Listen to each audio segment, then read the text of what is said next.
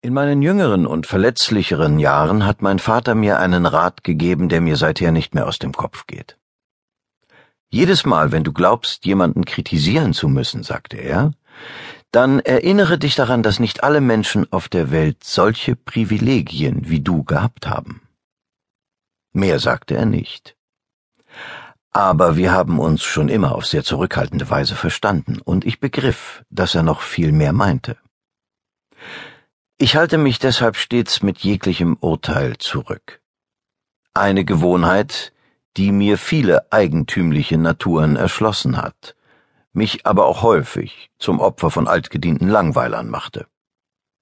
Das gestörte Gemüt erkennt nämlich diese Eigenschaft bei normalen Menschen sofort und schließt sich ihnen gern an, so dass ich im College völlig zu Unrecht beschuldigt wurde, ich sei ein Politiker bloß weil mir wildfremde Leute ihren geheimsten Kummer anvertraut hatten. Die meisten dieser vertraulichen Mitteilungen wurden mir gänzlich unaufgefordert gemacht, und oft genug habe ich Schlaf, anderweitige Beschäftigung oder eine abwehrende Heiterkeit vorgetäuscht, wenn ich Anzeichen dafür bemerkte, dass eine intime Enthüllung zitternd am Horizont stand.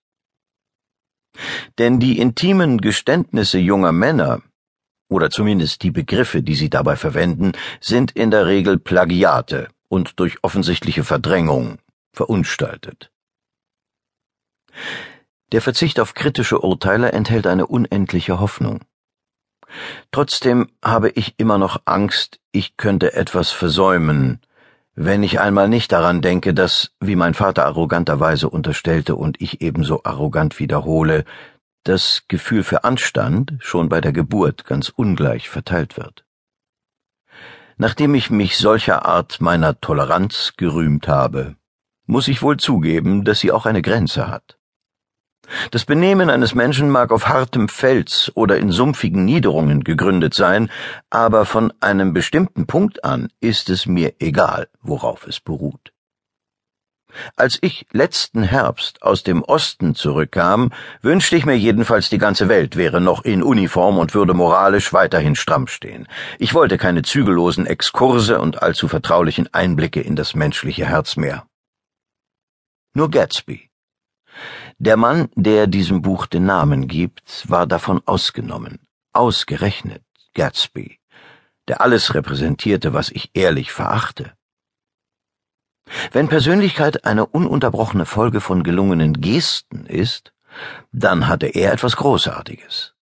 Man spürte eine gesteigerte Empfindlichkeit gegenüber den Versprechungen des Lebens bei ihm, so als wäre er ein Verwandter jener komplizierten Maschinen, die ein Erdbeben aus zehntausend Meilen Entfernung wahrnehmen.